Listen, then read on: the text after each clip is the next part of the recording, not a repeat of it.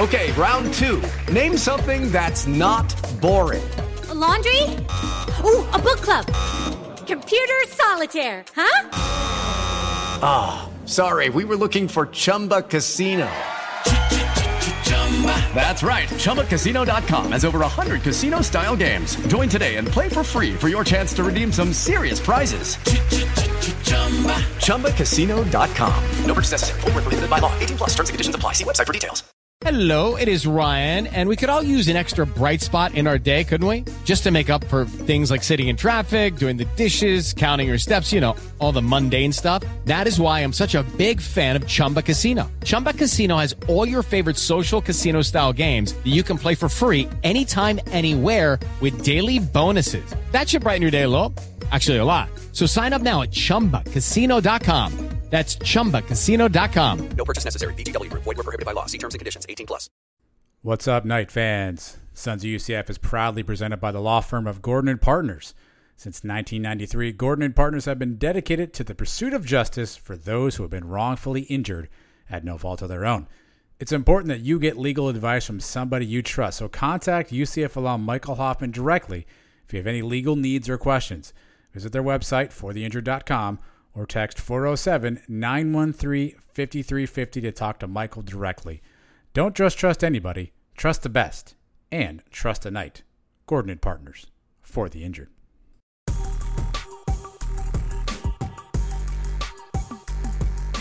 This is the Sons of UCF, the number one place for UCF sports, with your distinguished host, Adam. Let's all get together and see who can solve the wordle the fastest and Mike. You know, last year I think I said about 30 people in the UCF Sons of UCF group. Let's try to double that. Let's try to get 50. Now, here are the guys. Hello, Knight Nation. I'm Trace Strelka. Welcome to this Sons of UCF Extra preview of the 2022 Big 12 season. Let's welcome in Adam and Mike. Guys, with UCF moving to the Big 12 in 2023, I know I'm keeping my eye on UCF's future opponents this season. Yeah, it's going to be a fun season because I will definitely be keeping an eye more on the Big 12 than I probably ever would have, right? I'll probably find myself tuning into that high noon, you know, uh, Baylor Texas Tech game that I probably would have slipped past before just to kind of keep tabs on it. So it'll be fun to kind of keep eyes on both conferences this year. You know, obviously our focus has to stay on the AAC right now, but it'll definitely be fun to keep an eye and see what's happening in the Big 12. Big 12 has always been fun to watch. A lot of high scoring offenses all the time. That championship game last year was a thriller. I enjoyed watching that. And it's going to be cool to have a season where I don't really have a horse in the race. I can just kind of sit back and watch them beat each other up and, and just enjoy some good football. Do you think you watch it though, sizing up what we know about UCF going into the Big 12 against these teams? Yes, for sure yeah, I think you want to see obviously how our style of play. And it'll be interesting to see juxtaposed to how we're playing at that moment in time, how the other teams are playing as well. Obviously, a lot of unknowns for us this year. John Rice Plumlee, the quarterback. No one's really ever seen him play quarterback, so we don't know what we're getting into there. So it'll be interesting to see how the offense is shaping up, how the defense is shaping up, watching the Big 12 in parallel too. I think probably some freak out moments when we see some some teams over there that are playing really well and we eke out a 17-13 East Carolina victory. Uh, it'll be interesting to see how fans react to some of that stuff. Yeah, but the one thing we can all agree on, just beat up on Texas and Oklahoma, right? Uh, we're all in on that bandwagon and just whatever is best for the conference going forward, that's what we're rooting for. We're already conditioned to horns down. I mean, I think we're already there. I mean, it's just a, it's a natural integration for us, so we're good there. That is definitely something we're used to. Let's get to know a little bit more about the Big 12. Let's welcome in Phillip Slavin, host of the Ten12 podcast, part of the Ten12 network. Phillip, welcome into the Sons of UCF Extra. Hey guys, thanks for having me today. I'm coming to you live from my daughter's playroom, which is uh, where I now get to record things, which is great because we've got one of those um, like couch cushion play things, which works as a great backdrop against the wall. Really absorbs the sound for me, so keep the audio quality uh, great, even though it's I'm getting old and now my knees hurt every time I have to get up from sitting cross-legged for 30 minutes to record a podcast. well, we appreciate you joining us. Uh, what do you first? What do you make of the future Big 12 with the addition of BYU, Cincinnati, Houston, of course, UCF? I mean, there's the storylines we hear all the time. It's going to be even more competitive because you're not going to have a dominant Oklahoma. It's going to be a lot of a lot of excitement. Uh, it won't be as good at the top. Blah blah blah blah blah.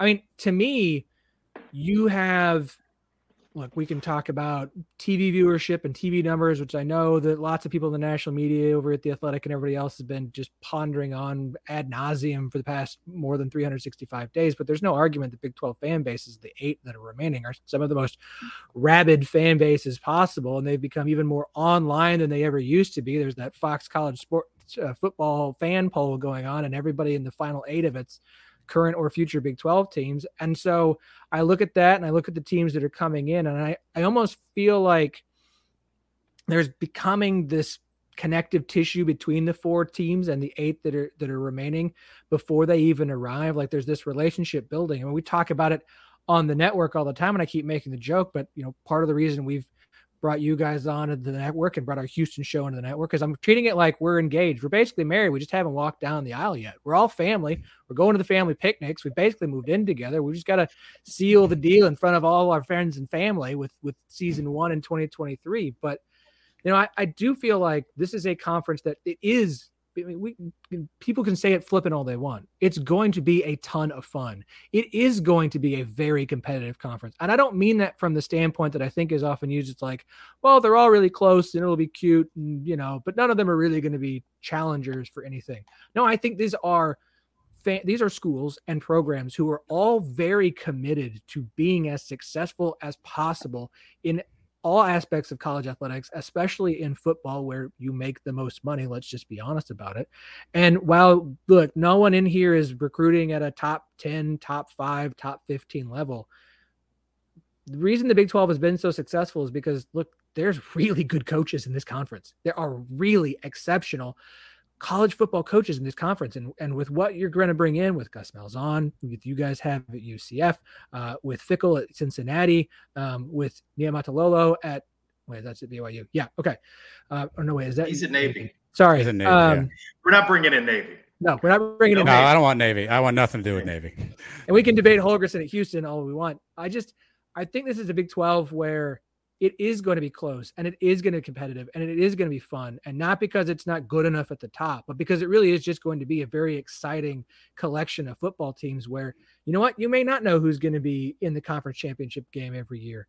And, you know, everybody wants some things to change. You're tired of seeing the same four teams in the playoff. Well, if you're sick of seeing the same names over and over and over again in conference championship games, then you should be paying attention to the Big 12 because I think you're going to get a lot of variety and not because teams are going to be volatile, because it's just going to be that competitive top to bottom.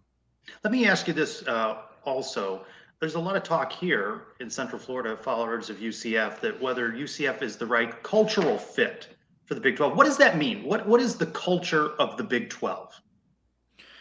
I think because you're talking about a lot of universities where you, Orlando, you guys are in Orlando. UCF is in a major metropolitan area.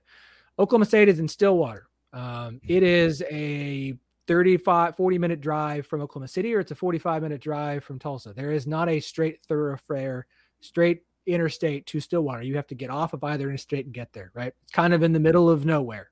Um, it's you can't just land a plane straight. That well, though there's an airport, you can get there straight from Dallas on an American Airlines flight. If you got a lot of money, which I started doing for some of the rich alums in the Dallas Fort Worth area, you look at Kansas State and Manhattan. It's not a thriving metropolis. You look at Lawrence, Kansas. It's a great college town. It's not a thriving metropolis. Ames, Iowa.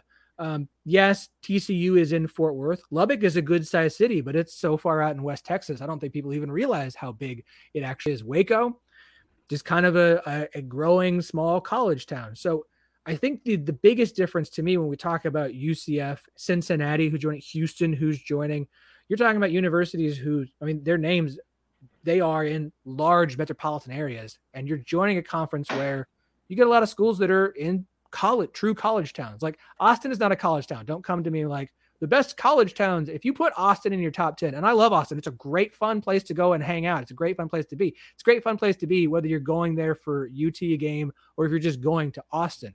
What defines a great college town is you're going there because it's a fun place to go for college athletics or things related to that university. I live in a tiny town in the middle of Arkansas. There's a small D3 university here. It's not really a college town, but it's basically a college town. Like a college town to me is eh, there's not a thousand other things to do where you're located. You're there because you're going for the school. And so I, if you want to talk about that kind of a difference, sure. But I think the more I paid attention to UCF and the more I paid attention to UCF fans, and I've been trying to do that as much as I can, I think there are a lot more similarities between UCF and Cincinnati and Houston and BYU and the eight Big 12 schools who will be here after Oklahoma and Texas leave than I think most fan bases realize. And I think the more that time that we spend together and tailgate together and and visit each other for football and softball and basketball and all the other sports, I think we're going to find that out because the more I paid attention on at least social media from this point is I think these are just rabid fan bases that love their school and are passionate about it. I think there are more similarities than differences. Yeah, Phillip, what's the perception of UCF for the for the schools that are in the Big 12, UCF coming in? What's the perception of UCF? What's your perception of UCF as you've kind of watched them afar, but now getting a little closer as, as we, you know, make our entrance in 2023?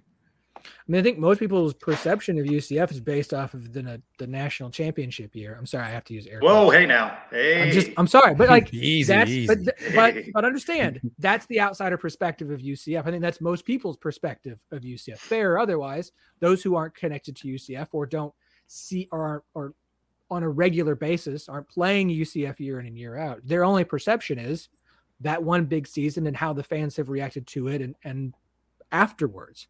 Um, like I said, fair or otherwise. But the more I've gotten to know UCF and, and having talked to you guys in, in large part, to be perfectly honest, I mean, I'm, we had uh, Adam and Mike on the show uh, to introduce you guys when you guys joined the network. And I, you answered a lot of questions that really did make me feel like one of the reasons I think UCF is such a great fit is I, I do think you are. I think you guys are just really, really passionate. And when only time you ever noticed somebody is when their fans are on social at their most online and most annoying, that is going to sway your opinion and your viewpoint of them. But the more time you spend with anybody, like we talked about, let, us this is like a Hallmark movie. We, you know, you guys are just a obnoxious guy that we would never end up with, but we're gonna by the end of the movie because it turns out you actually have a very soft. Mike love Mike loves those movies. so, like, I, I mean it as a joke, but also like I think that's the reality because again, I, I do think the more I've gotten to know Houston fans and UCF fans, and maybe it's just because of the ones that I have been limited to since I've really been paying attention to. Maybe it's just the the good ones all come and focus and talk to us on the Ten12 network and the Ten12 podcast, and and you've given me this great new perspective on these fan bases. But it's like I said, I, I think my perception has changed drastically because I've actually taken the time to try and get to know the fans of UCF as best as I can. And, and so far, I've liked what I've seen. I think it's obvious that most hated schools right now in the Big 12 are Texas and Oklahoma. But with those two leaving, who now takes over that reign as the most hated school in the conference? And how long will it take for UCF to become that most hated school? I mean, I, I was afraid you guys might be until I got to know you a little bit better, and that that might that opportunity is still there. We're not representative of the entire Twitter mafia. Okay. Mike a little bit more so than Adam and I. Hey, I keep making the joke. The Big 12 is the most online conference fan base possible. You guys are going to fit right in. Um, I, I'm not. I'm not sure who that's going to be yet. And OU and Texas have been easy targets because OU has had a lot of success and Texas has a lot of money, right? So it's it's two fan bases that are easy to point out and say those are the enemy because we all want to beat them. Um, I think if you ask different fan bases, they're going to give you different answers. Um, Kansas State and Iowa State fans can't stand each other. The Farmageddon is a real rivalry. It may not be as big of a rivalry on the actual football field nationally, but it's going to be the best rivalry in the Big 12 once Oklahoma and Texas lead the conference. Uh, I think they don't like each other. There's a lot of fans who would tell you that it's Baylor for reasons off of the football field that we don't have to talk about because everyone knows what happened at the University of Baylor some years ago.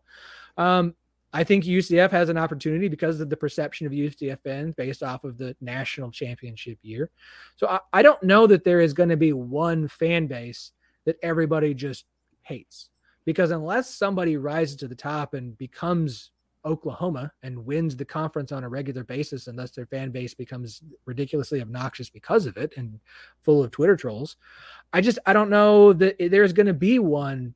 You're the ultimate hated enemy unless someone does something awful or that makes the conference look bad, or there is a fan base that just becomes uh, so obnoxious and untethered from reality that we're all like, I mean, everyone needs that crazy uncle in the conference. We just not sure who's going to step up and take that role. You're doing a great job weaving this family analogy. Thank you. All of your answers. By the way, is Texas and Oklahoma the exes or the estranged spouses that are still hanging out at the party? Uh, what yeah, they? Are they are they at the oh. barbecue, the picnic? No, they're gone. Their their invites have been uh, have been rescinded. Um, we're still going through divorce court right now, but once we're done, we will be ceasing all ties of communication between uh, them and us.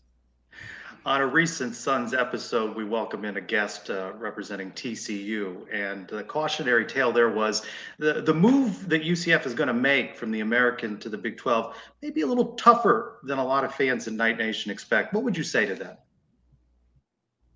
I'm really curious about that. And that's been one of my biggest questions about the four schools incoming because you think about the success that TCU had before they joined the Big 12. But when they got to the Big 12, year one, seven and six, year two, four and eight.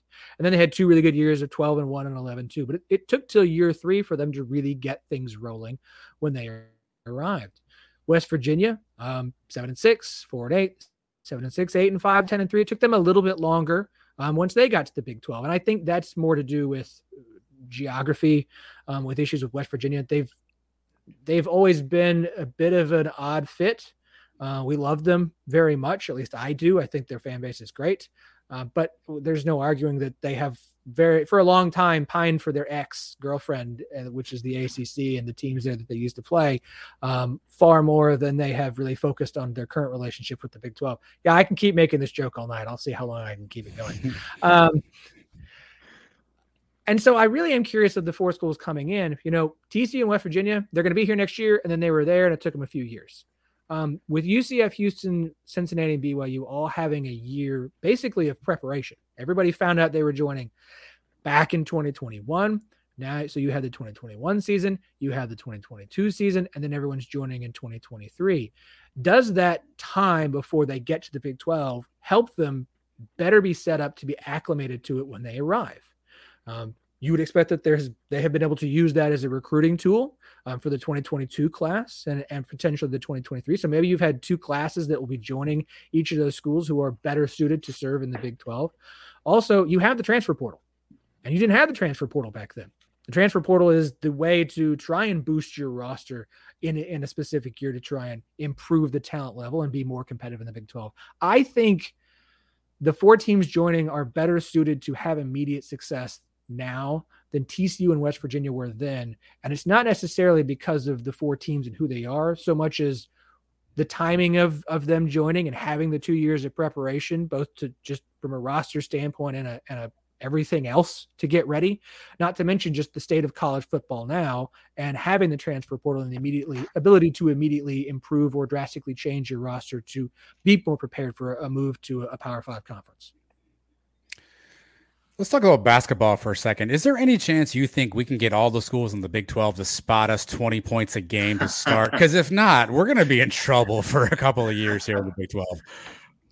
Is 20 going to be enough? Uh, I mean, I was just trying to be nice. I figured it's a nice round number. I don't know. I'm sorry. You guys had a nice game against Duke a couple years ago. we had a nice game a couple of years ago. 2018, that's fine. yeah. I mean, look, um, can I, can I just be honest? As a fan of a Big 12 school in Oklahoma State as a conference, you know, we used to have TCU to pick on, and and when they were here, we had A and M to pick on for a while. It'd be nice to have a school where you one game off. You know, you have Kansas nice football. We're here. Nice to meet you. Yeah. yeah. um, I wouldn't hate the opportunity to play UCF twice a year, home and away, just to feel like you've got a couple of easier games. And I, I know that's a low hanging fruit joke here, but look, the Big 12 schools are all committed to basketball, and TCU wasn't for a while, and now they are, and you've seen the success they're able to have. I think if you are a program that becomes committed to men's basketball and women's basketball for that matter, because the Big 12 and, and, women's basketball is vastly underrated and very good. Um, I think once the university decides to to invest in it, the Big 12's reputation very much is a uh, tide that lifts all ships. Um, mm. It's hard. It is a gauntlet every single year. Um, but I and it'll be tough for a few years for UCF unless you just are able to to bring in some rosters with talent. Um, but I I do think the Big Twelve. I mean, look, Iowa State went winless two years ago, and then they got to the what Sweet Sixteen last year. The Big 12's reputation is something I think will help UCF a lot in recruiting, um, in in fundraising, because the Big 12 is such a rabid basketball fan base and, and basketball conference that it's going to start to bleed into UCF, whether you guys and the fan base and the, and the university feel that way right now or not. It's going to get there. So even if you're bad now, again, TCU was bad for a long time until they finally said, "Nah, we're we're done with this. We're going to invest and we're going to be good at men's basketball as well because it's important in the Big 12 to be that way." I think UCF will get there. It could take a couple of years. It could take a little while, um, but I do think once you get the hire right, I forget who the head coach at, at the men's basketball team. We just talked about the women's coach, Johnny Dawkins. Thank Johnny you. Dawkins. I know we just hired the uh, um, Baylor, I guess LSU slash Baylor assistant uh, from Kim Mulkey to be the women's basketball coach. Sytia Messer. Um, yeah. Yeah. Uh, Jamie is very excited about that. Jamie Steyer, who's one of my uh, Ten12 podcast co-hosts and uh, does color color commentary for the uh, Iowa State women's basketball team on the radio. Um, she's very excited about that hire, so you guys should feel good because she knows what she's talking about. I just think does it's she- how does she feel about Johnny Dawkins?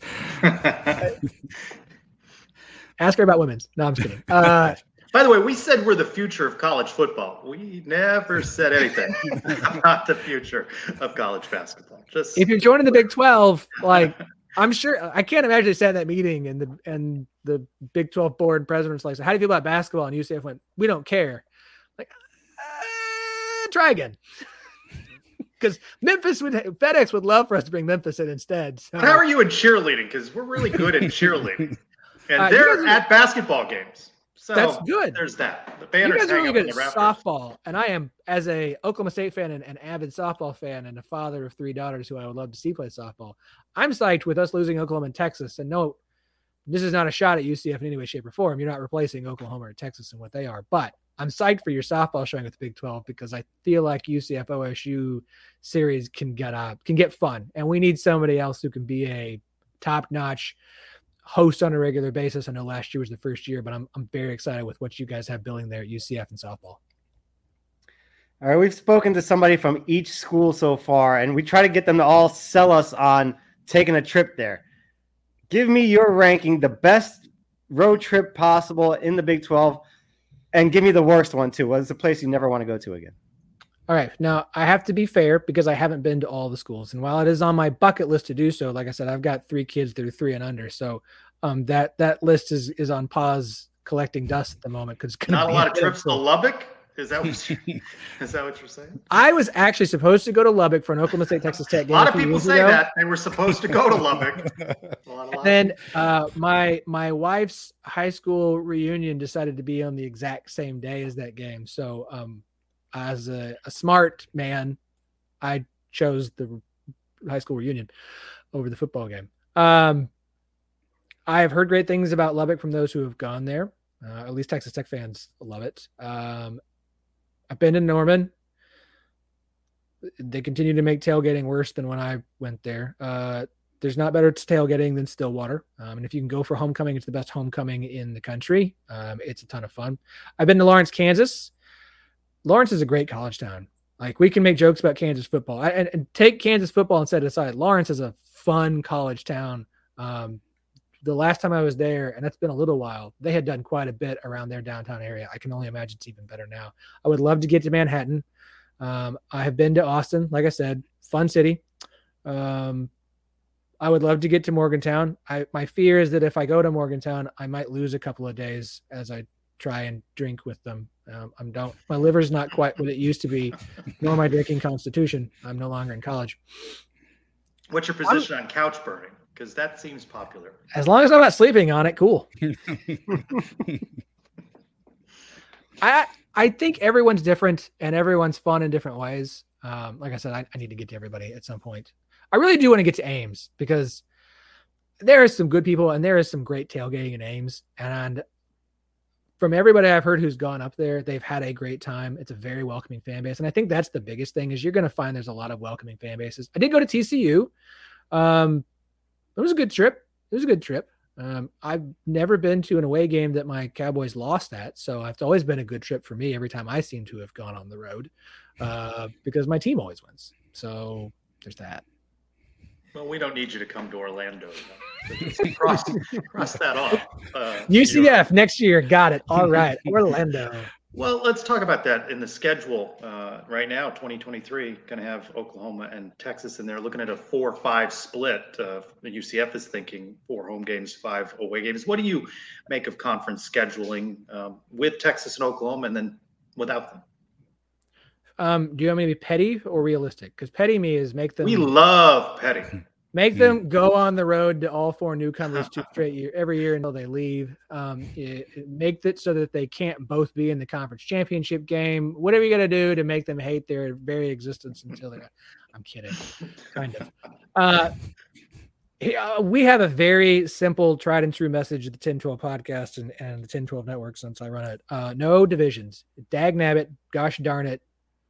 Bleepity bleep bleep. No stinking divisions. Nobody wants You don't to- want legends? What's, what's I the think legends, picture? neither legends nor leaders, nor husbands, nor wives, nor whatever you want to Coastal. call this What about a coastal?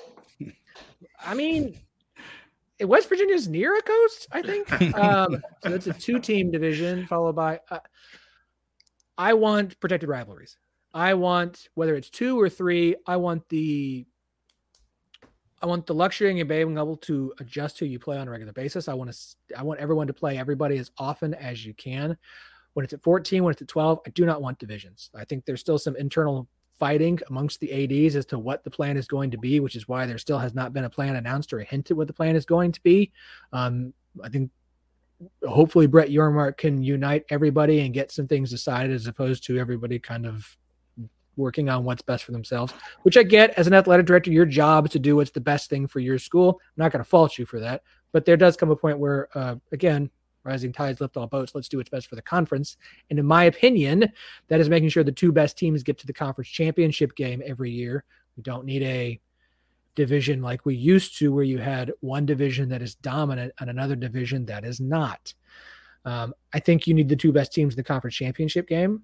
And I like the idea of two or three teams that you play annually. We've got a situation in the Big 12 where Bedlam is going to be gone, Red River is going to be gone. There are rivalry games, but none of them live up to those two, in my opinion. Farmageddon is awesome. It's going to be super fun. The It's got a great name. It's got a Oh, it great does. name.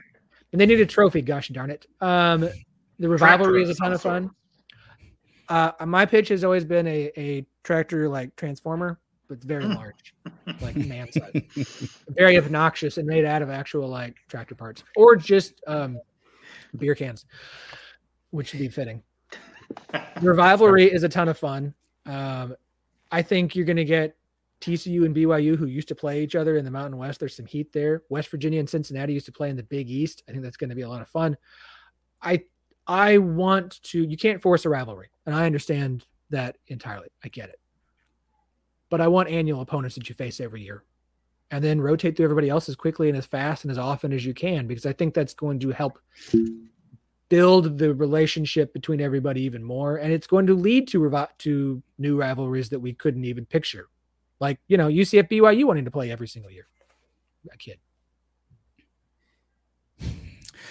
Phillip, if I made you Brett Yormark today and you had the opportunity to do whatever you want with the Big 12 expansion plans, you can go after any school you want, you can go after any strategy you want. Where do you want to see the Big 12 go in terms of whatever is going to happen as dominoes continue to fall with expansion? Well, if you're sitting with where you are, expansion is weird and tricky because, in theory, here's the problem. And I think the biggest reason why you've had the hardest time locking down 80 teams from the Pac 10. Um, and we had Matt Brown of Extra Points on the show to kind of talk about all the other things besides football TV money, right? And one of the biggest issues for the schools in the Pac 10 bringing them over is their alumni bases, a lot of them are in California.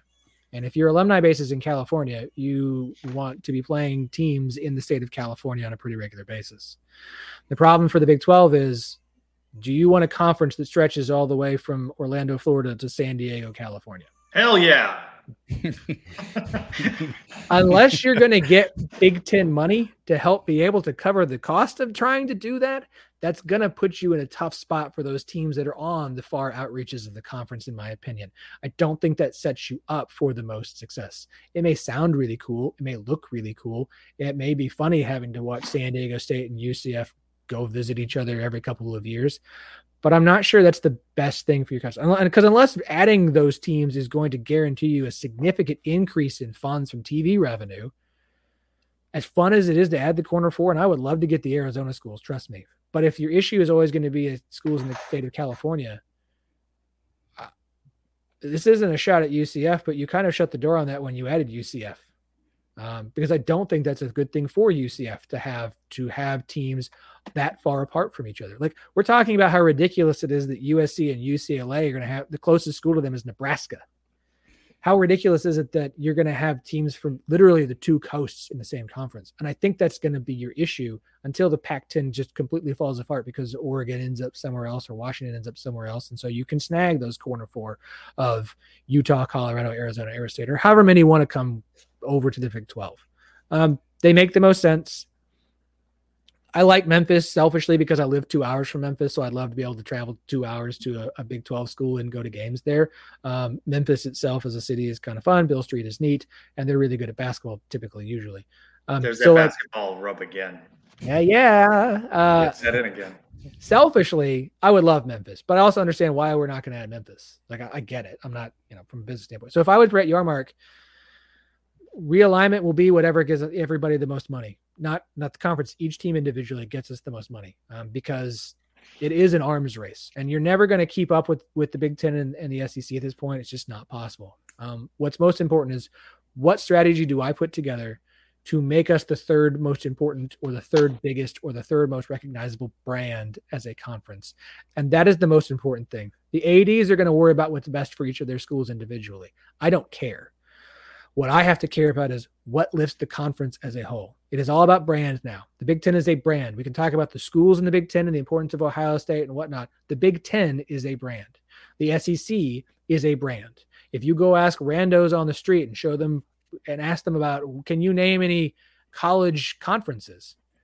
You think they're going to name the Big 12? If they're not a avid fan of a school in the ACC, Pac 12, or Big 12, which ones do you think they're going to be able to name first? Big Ten and the SEC. It is about brand building as a conference. So my job as Brett Yormark or as conference commissioner is not what's best for UCF, what's best for Cincinnati, what's best for. What's best is to get all of you the most money you can and hope that you do the best job you can with that money by building this brand. Ever made fun of the hipper, younger, cooler remark? But he's not wrong. Like the idea behind it, the reality of what he's saying is we have to do the things that get the fans who are younger and that that attract those younger fans who are going to grow up caring about the Big 12 that get the players who are younger to care about and want to come and play for the Big 12 as a brand. Because a lot of these kids yeah they're picking their school be it Alabama or Georgia or Florida or Auburn but they want to go play in the SEC right? That's the comments you hear from people who cover recruiting. They want to go play in the SEC and from there they'll figure out which school it's going to be in that's the mindset you have to have about the Big 12 if you want to be number three. We can talk about expansion. We could talk about what teams to add. Until players want to go and play in the Big 12, your focus has to be purely on the conference, and that's his job. I think a lot of us are excited at the chance of maybe playing Texas or Oklahoma next year, especially Oklahoma with Dillon Gabriel over there and that whole tie. But what's your confidence level that those two schools are actually still going to be around by the time we enter the conference? I know everybody's saying the right things right now and they're going to be there do you feel confident that those schools will be around? And let me put it this way: um, I don't think either of them want to pay the money that's required to get out, no matter how much money Texas has um, early. So unless they come up with some deal, or ESPN comes in with some deal, um, or there's some incentive to get Brett Yormark to want to allow them to leave early at some reduced cost or something, they're here we I don't know how many more people have to talk about these grant of rights and basically state like you're not breaking a grant of rights without basically giving up an insane amount of money. That's why no one's leaving the ACC early. Like that's why Oklahoma and Texas aren't already gone. Like the lawyer, everyone has to say that legally that they're committed. And if you ask me to put money down on it, do I think that they might leave by 24? Sure. But I think they're here next year. You're going to get a year of, of Oklahoma and Texas in a 14 team Big 12. Like it's going to happen. And they, I know we all thought last year they'd be gone early, no problem. I mean, we treated last fall like this might be the last season. I went to Bedlam. I don't like going to Bedlam as an Oklahoma State fan. We lose all the time. It's not always fun. I went to Bedlam because I was like, this could be the last Bedlam in Stillwater. By golly, we won. Merry Christmas to me. Great Christmas present. Um, but I'd like to remind everybody that my pregnant, then pregnant wife was freaking awesome because we got down on the field together, and that is not the easiest drop for a pregnant woman to make. And props to her and all. How much of a drop is that? Tall. Um, yeah, uh, I don't know. I didn't bring a yardstick. Uh, but I lost my train of thought on that one. As long as you didn't push her down. i hey, she got on her own. Just props to her. I don't think they're leaving early. Like the longer, the further we get into this, like maybe they do, but they're going to have to negotiate some deal that makes a lot of sense. And I almost think they're going to have to get help. And I don't know what ESPN's incentive is to get them out to the SEC early. Like they don't care. Like it, unless they just have to have them in 2024 when the new SEC deal kicks in. Maybe they get out then, but they're here next year. And I, at this point, I would be more shocked if they left early than I would if they stayed all the way until 20 summer of 2025. Let's talk about this upcoming season. Uh, preseason predictions uh, have Baylor number one. Is that how you see it? Um, I have Oklahoma number one. Um, and I've, the longer I've done this, the more I hate rankings. I hate one through 10. Oh, you well, and Mike, like this, fast friends. I, because because in reality things work more in tiers than they do. I mean, the problem with like one through ten is was like, why would you put us fourth? Like fourth one to four is like some drastic drop off. Like one through four could be like a minuscule difference. It could be the same distance one to four as it is four to 35 or 10 in this case. Um, I like tiers. I think OU is in a top tier.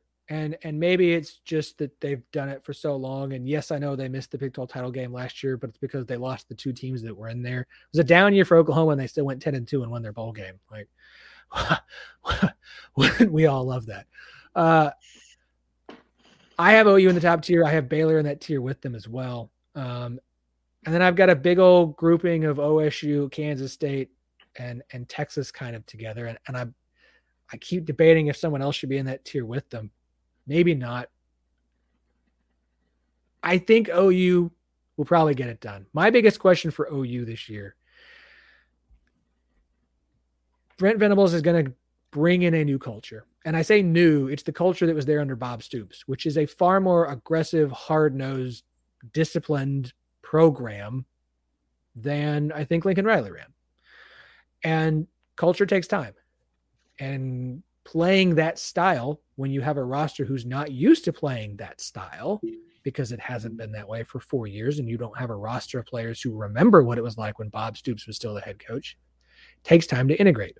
So if there is a down year for Oklahoma, I still don't see him winning fewer than nine games. Like, don't get me wrong, OU losing to Nebraska, so they have to give Scott Frost an extension when they don't want to, is the funniest thing that could possibly happen this college football season outside of A and M losing to a random team. But like, that is the most wouldn't it be funny possible. But I just I don't like I still feel like Oklahoma still has too much talent, and it's not like you. I get it; it's a whole new coaching staff there's a few holdovers. And we don't know what Brent Venables is going to be like as a head coach. But we know he's a dang good defensive coordinator. And if you think Ted Roof is actually going to be the one calling the defense and not just doing the prep during the week so that Venables can call the defense during games, you're crazy.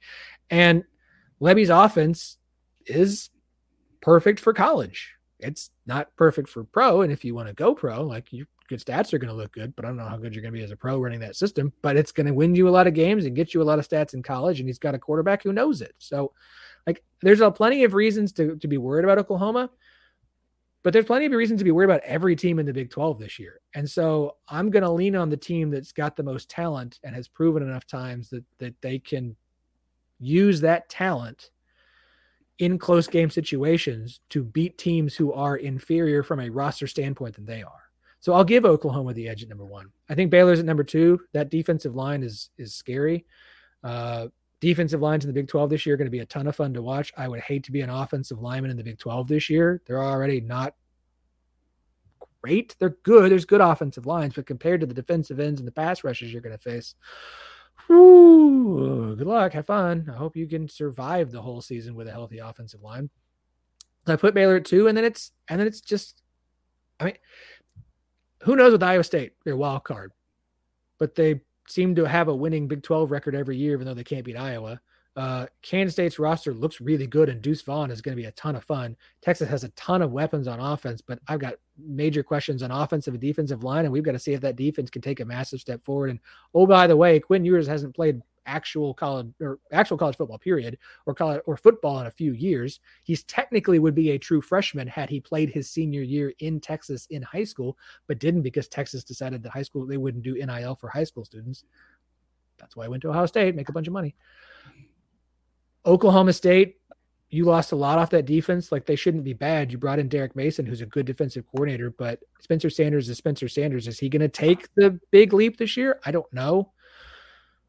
Um, I mean, every team has questions. The ones that I feel like I have the fewest about are Oklahoma, Baylor, and Kansas State, which is why I kind of think Kansas State might get to the Big 12 title game because ever since the Big 12 title game came back, somebody new has been in it every year. Oklahoma got there every year until last year, but it was TCU, and then it was Texas, and then it was Baylor, and then it was Iowa State, and then it was Oklahoma State last year. And so, if that trend continues, somebody new's got to get in there. Well, that leaves Kansas, West Virginia, uh, Kansas State, and Texas Tech. Of those four, if I'm going to keep this trend going, I feel most confident in Kansas State, and it probably will finally end this year. But I thought for sure it was going to end last year, and it didn't.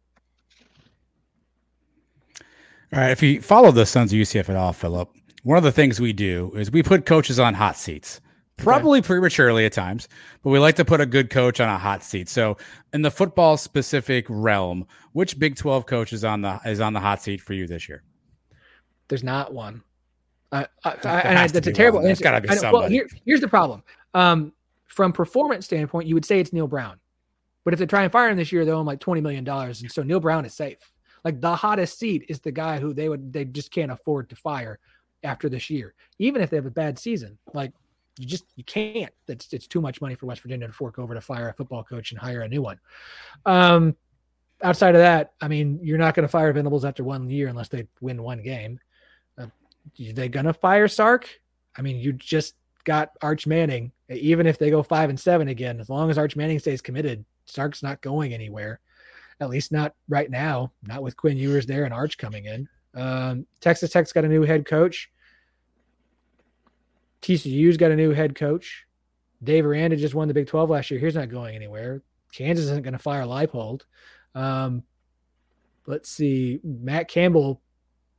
I'm surprised they don't have a statue of him already. That leaves Kansas State. So, okay, let's play this game the only coach I could reasonably see maybe be in the hot seat at the end of the year if they have just a terrible season, especially when you have the most players on the preseason team, you have Deuce Vaughn back, and there are some expectations for you this year. Maybe Kansas State just bottoms out and has a bunch of injuries and goes three and nine, and Coach Klieman's on the hot seat. But even then, he'd be on the hot seat entering next season. I don't see a coach being fired this off season for on field performance issues. If anyone's fired, it's for off field stuff, or someone just leaves for another job, and so they have to hire somebody new. But I, I honestly think, uh, yeah, unless Klieman just bottoms out at Kansas State and they win like two or three games, I I don't I think everyone's safe this year. All right. Well, give, give Mike some time. He'll, he'll work on that. He'll get back to you. And who who's on the hot seat? He's, he's good at this. It's a it's a it's a science that he's got. Yeah, if you're gonna win two games, you're on the hot seat. Automatically. There you go. But again, that's hot seat entering 23. Not like I don't see anybody whose seat is hot enough right now that if they have a bad season, they're getting fired. Again, it would have been Neal Brown. If Neal Brown wins four games or five games, like he's his seat is hot. They owe him twenty million dollars. Ah, they're not going to pay that to get rid of him. All right, of the four teams joining the conference, who do you think is the best overall fit to go along with what you guys have now? Hmm, well, it's not. This BYU. is a UCF based show, if that'll help. it's not BYU. Um, here, I'm going to take pot shots at all four, so it's fair. It's not BYU. Um, I don't like Dr. Pepper. Uh, it's not Houston because I'm not sure how much they actually care. Uh, it's not Cincinnati um, because they put I don't I don't know what Skyline chili is still. I think it's chili on spaghetti, which is like I've seen it, but I don't want it. Um, fair. It could be UCF, but you guys aren't any good at basketball, so I don't know how you're going to fit in here. I. I'm kidding. Uh, uh, that was fun. Uh, I'm trying to be more positive and optimistic on my show, and and so it's fun to go elsewhere and, and not be. I think UCF might actually be the answer. Houston makes the most sense because they're in Texas and and closest in proximity, right? But I, I think there are avid Houston fans. Like, I think Houston cares more about men's basketball than they do football, which makes sense in the Big 12. Mm-hmm. Yeah. Um, yeah. Cincinnati, I'm still getting to know them. BYU, they're coming. Um, UCF's UCF's got a shot there. I mean, honestly, I know I'm on a UCF show. I'm supposed I'm supposed to be pro UCF so that everyone will like me and follow us on Twitter and listen to my show. I think UCF has a real shot here, and I think the reason people wouldn't pick UCF is again geography. Them being so far away, I just don't think everyone's as familiar with them. Um, and maybe it'll be Cincinnati when I get to know their fan bases more. But I've got to add a Cincinnati show to the network, and we just haven't done so yet. Let's wrap up here. Tell us more about your show and the Ten12 network. Uh, my show is the Ten12 podcast. We are the flagship show of the Ten12 network. As I said, the Ten12 podcast, the podcast that covers all 10 teams in the Big 12 conference, plus BYU, Cincinnati, Houston, and UCF. As a network, we started this uh, in 2021.